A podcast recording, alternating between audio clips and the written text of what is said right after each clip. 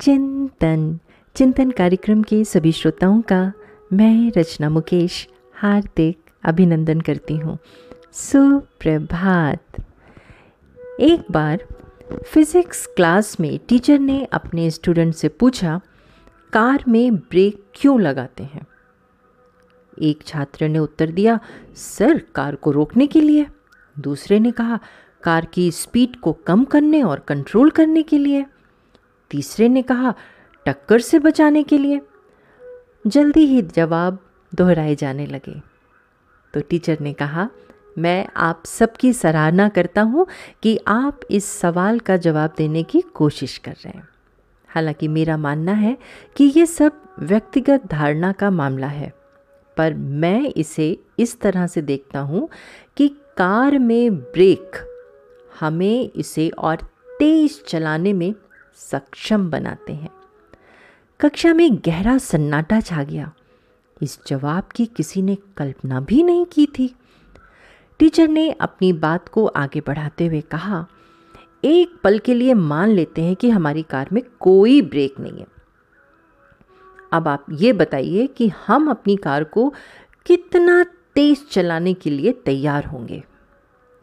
ये ब्रेक ही है जिसके कारण हम कार को तेज चलाने की हिम्मत करते हैं और अपने गंतव्य तक सही सलामत पहुँचते हैं। सभी स्टूडेंट्स सोच में पड़ गए। उन्होंने पहले कभी इस तरह से ब्रेक के बारे में नहीं सोचा था।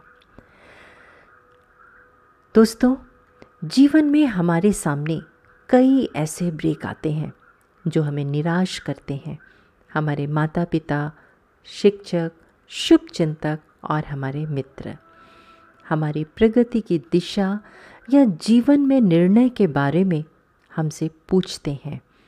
हम उनके प्रश्नों तथा जीवन की कठिन परिस्थितियों को ब्रेक के रूप में देखते हैं, जो हमारी स्पीड को कंट्रोल करते हैं, रोकते हैं। लेकिन कैसा हो? अगर हम उन्हें उत्प्रेरक, कैटलिस्ट के रूप में देखें, ऐसे उपकरण के रूप में जो हमें जोखिम लेने में सक्षम बनाते हैं। साथ ही ये सुनिश्चित करते हैं कि हम अपनी रक्षा कर सकें। कभी कभी हमें रुकना पड़ता है। यहाँ तक कि एक कदम पीछे भी हटना पड़ता है, ताकि हम एक लंबी छलांग लगा सकें।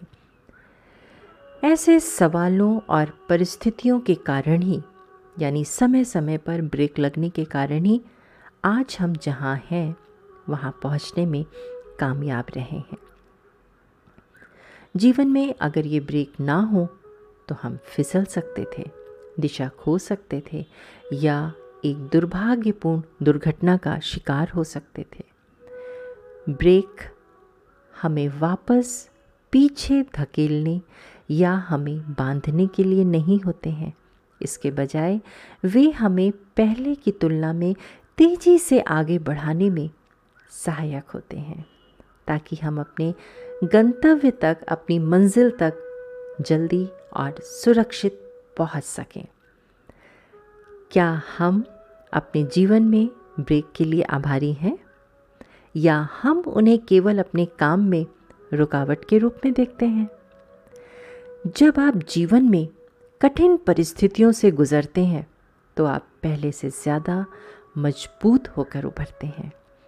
चिंतन ज़रूर करिएगा।